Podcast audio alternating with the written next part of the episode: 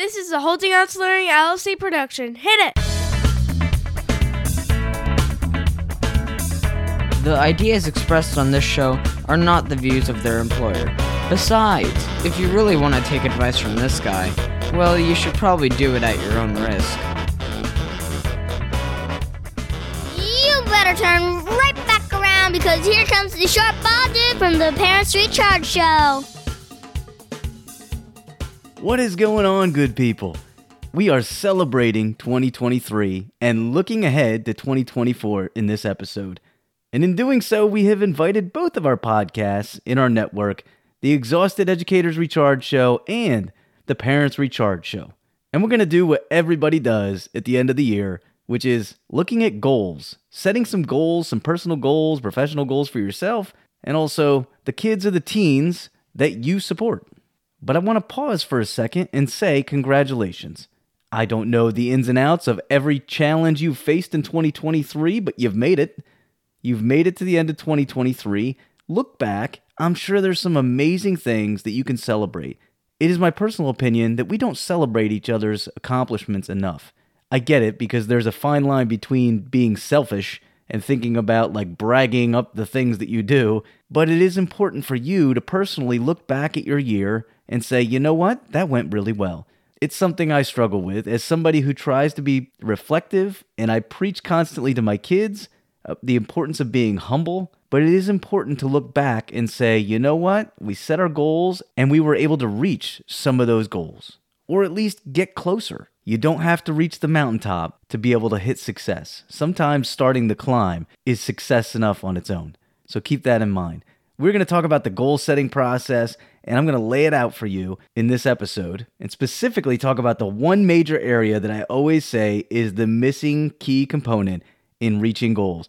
It holds back adults, it holds back kids, it holds back teenagers, and we're going to dive into all that in just a second. But let me pause for a second and talk about something that we accomplished here in the Recharged family this last year, which I'm super proud of, which is for the first time we were able to partner up with educational leaders from across the country and beyond and provide workshops for educators all over the place in our virtual bash. And a quick reminder that is now free, by the way, all the way till June.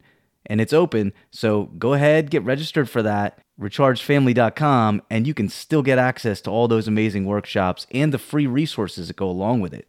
So that's the first time we've ever done anything like that. It was a goal that we had and we were really striving hard to reach it. And there were a lot of pieces in play that we had to put together along the way and we were able to do that. So because of some of the great feedback we got we're absolutely celebrating that. And looking ahead to 2024 we've got an even bigger vision.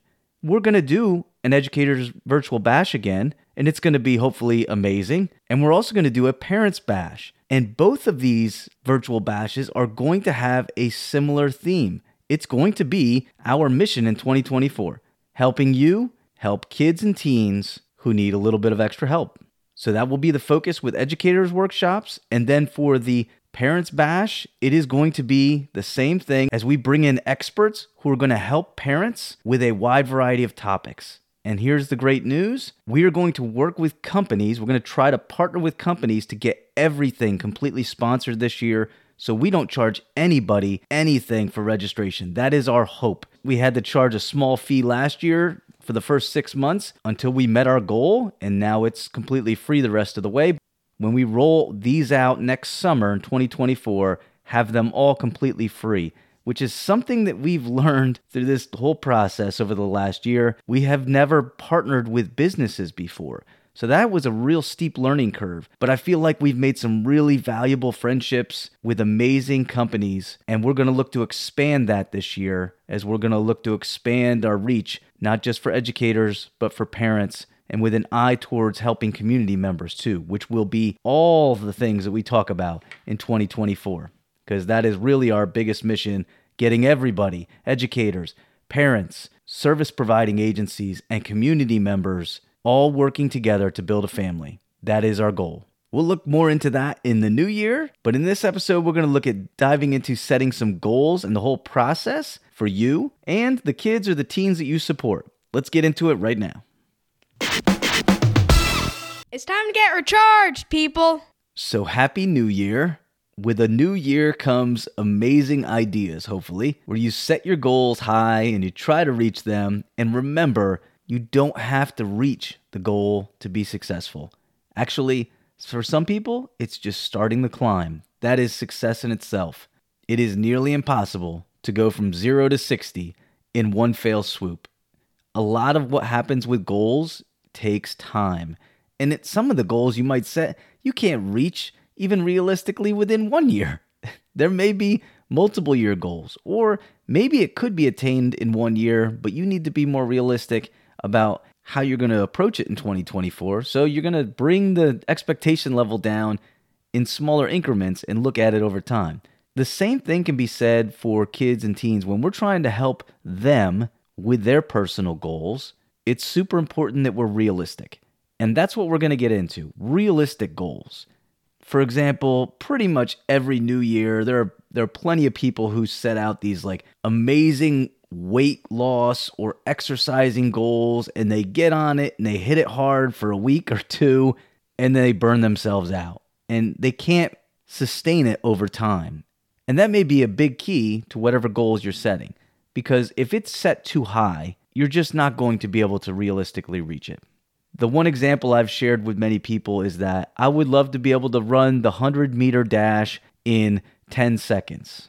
But if I run it right now, I'm pretty sure I am nowhere near that.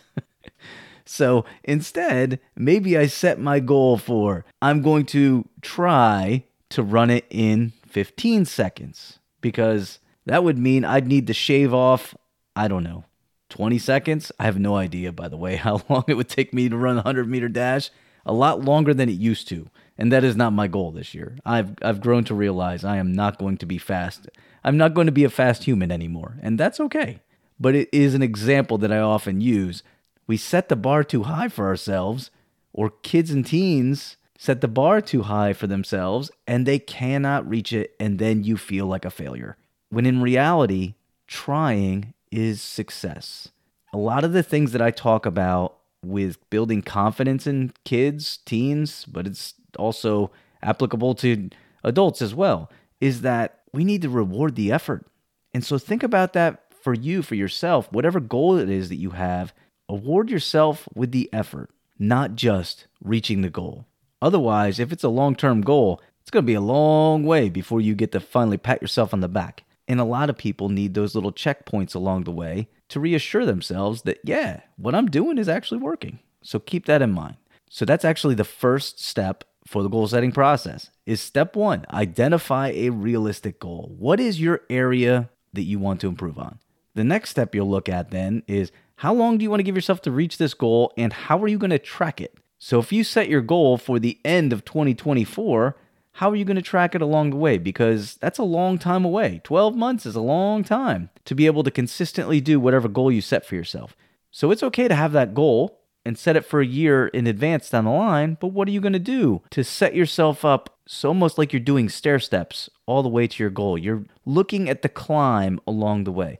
What checkpoints will you have? Then you get to this part, which is really the hidden gem of the goal setting process that most people don't spend enough time thinking about. And for kids, this is like the golden nugget. This is the part that we need to let kids and teens know more about because this is an absolutely is the part that's missing. What are the barriers? You got a goal, you figured out a timeline, you figured out this is how we're going to track it, decide whether we're meeting our goal, we're on track to meet our goal, we're not on track to meet our goal. And by the way, if you start to lose steam and you're not on track, it's okay. You reflect and maybe you adjust the goal or you tweak something. That's part of the process too. And again, it does not mean you're a failure. It does not mean that the kid is a failure. It means we're just readjusting and being realistic, and that's okay. But here's the part that's missing what are the barriers that prevent you from reaching that goal? Quite a few years ago, I had the absolute pleasure of partnering up with the University of Kansas as we brought in and piloted a goal setting program at our high school and this was absolutely the my big takeaway from that entire program, which was amazing by the way, but got blown up by the pandemic, and so it kind of fizzled. But got a lot of really good pieces out of that whole program, the whole piloted program. It was if we identify our barriers, we're more likely to develop ways to get around the barriers. For kids, which we'll talk about in a second, that is absolutely screen time. And so when I sat in classrooms and listened to students talk about the barriers they were facing, 90% of them would say it's screen time that's getting in the way of my goal. It's screen time that's getting in the way of me getting to my activities on time. It's screen time that's preventing me from getting my work done on time. Like the list went on and on. So many of them would talk about it, whether it be their phones or time on a computer, TV, tablet. There are time spent on social media and video games. There's just too many distractions. And that's an enormous barrier. Maybe that's a barrier for you. It is for adults too. You get on your phone and you start scrolling on your favorite social media app, and the next thing you know, you blink and 45 minutes have gone by. Maybe that's actually going to be your goal for 2024. Maybe just trying to limit the amount of time you have on social media so you don't kind of chew the time you have available away. But for kids, this is an enormous one. And that's a barrier that they've got to think about when they're setting whatever goal it is. So then the next step is creating a plan that not only has those timelines and your checkpoints, but it also looks at the barriers and figures out a plan to get over the barriers. What are you going to do to help you get over the barriers? Because if we don't identify that, we're more than likely going to just fall and it's going to be more difficult. So many people identify a goal and then they say they're just going to work towards the goal. But if you don't have checkpoints and you don't take a little bit of time to think about what's going to prevent you from getting to your goal and figure out how to get around those barriers, it's going to be much more difficult. And then once we've done that, we get to these parts where in the last step of the process, we reflect. And when we reflect, it doesn't mean beat yourself up internally. it's the one thing we all do, though, right? It's the one thing we all do. We're like, oh, I didn't meet my goal again. And you kind of feel like a failure. And then you get down on yourself. But here's the other part you need to stop and celebrate what you have done well. I set a lot of goals for myself every year I can tell you I did not reach all the goals. That wasn't even close. But you know what? I set some goals. Some of those goals, personally, professionally, I was able to meet. I'm going to celebrate the mess out of that. And I'm not going to let the parts that I didn't get to, as far as like succeeding to the ultimate goal, like completely crush me because that's how you kill your confidence. It's how you kill your drive. So there's two parts to it. Yes, be honest with yourself, reflect, but don't think because you didn't meet your goal, you're a horrible human. That's not how it is. Celebrate the effort. Maybe you didn't meet your goal, but maybe you made it part of the way. That's huge. And it's a stepping stone to whatever comes next. And maybe you just tell yourself that you need this one key ingredient. For a lot of people, it's stamina, it's consistency, and being able to drive forward on a consistent rate at towards whatever goal they have. So that's the five step process. Let me give you an example from a student end, kind of how this works to maybe paint a better picture for you. So, this is one that is uh, of personal value to us in our house, as we have a house filled with a variety of unique needs, one of which is ADHD, and that includes myself, but multiple kids with ADHD too. And sometimes with ADHD, you have executive functioning challenges. I would fit that bill. That's why I live in a land of sticky notes. I have figured out strategies that I need to help myself to be successful. Sometimes it's even harder to help your kids be successful, which is something we've learned or your students to be successful. So, knowing that, one of the things my wife and I talk a lot about and work towards, especially with one of our kids, is the idea of getting work handed in on time. If you have a middle schooler or a high school, especially, this may be something that your, your kids are facing, and understandably so. It also can be a challenge for elementary level too, but overall, a lot of times the elementary level, and rightly so, will built in extra supports and reminders and more opportunities to hand in things. Then they start to get to the secondary level, and that gets faded down quite a bit. As a side note, I would like to thank those of you in the secondary level, if you're teachers, for providing opportunities to continue to support kids who have a hard time getting things handed in on time. I know there are plenty who work with our children who I should say thank you. We really appreciate it. But that is the area that we focus on probably more than anything else. Like getting things handed in on time, whether it be homework or staying on top of work that's in class, all of that. So, what would we do? So, we'll identify a realistic goal. The goal is pretty basic. We want to make sure that the work gets handed in on time by whatever deadlines. Then we look at how are we're going to track it. Well, we've got a grade book. So we have an online in our district, we have an online gradebook. Pretty easy for us to track it. And I think probably every three weeks is a good opportunity for us to pause and take a look and see, not just between my wife and I, but also with our child and say, hey, this is where we're at right now. We need to make sure that either you're doing an amazing job of getting this in, getting this in, but also maybe we need to or readjust how we're going to meet this goal moving forward. So maybe every three weeks for us, that's a good timeline, a good good opportunity to, to pause and say, let's see how we're doing. So we've set the goal, we've figured out our checkpoints, how we're going to track it, and then, like many teenagers, here's the barrier. It is screen time, and it makes it difficult for getting work handed in on time. I would also say another barrier are nighttime activities because as we like to do with our kids, we want them to be active, but that also takes away from time that could be used for getting work done. So it is a barrier even though it's a productive thing that we want to keep and is helpful, it still can be a barrier, but we'll focus on screen time. So then we move to the next part. So again, that's the most important part identifying the barrier and then moving into this next part how we're going to get over that barrier.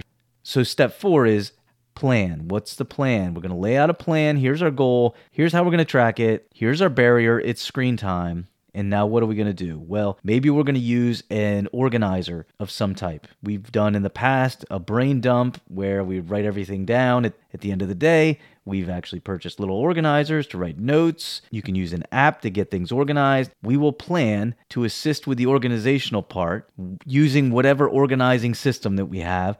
And then we're also going to need to put this layer in there because screen time is really difficult to get past. We need to have a system that limits the amount it's okay to have screen time. It's like anything, you need to have it in moderation. So we'll have specific time limits.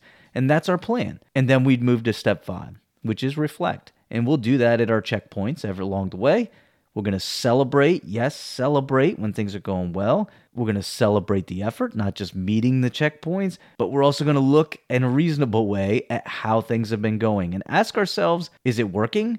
Is what we have in place working? Do we need to tweak it? Do we need to go a little longer and see if it's effective? And in the end, the last bit of advice I would say is don't be afraid to switch it and change things up. Sometimes what you have, the best laid plans are just that a plan. It doesn't mean it's the best plan for you. You can always adjust. Adjusting is important. So there you have it. Reaching goals is it's just not easy. Whether it's for you or the kids or the teens that you support, it's just not easy. But if we rally together, we work together, you're more likely to meet those goals. So hopefully, at the end of 2024, you're looking back feeling pretty good about the progress that you or your child has made or your students have made.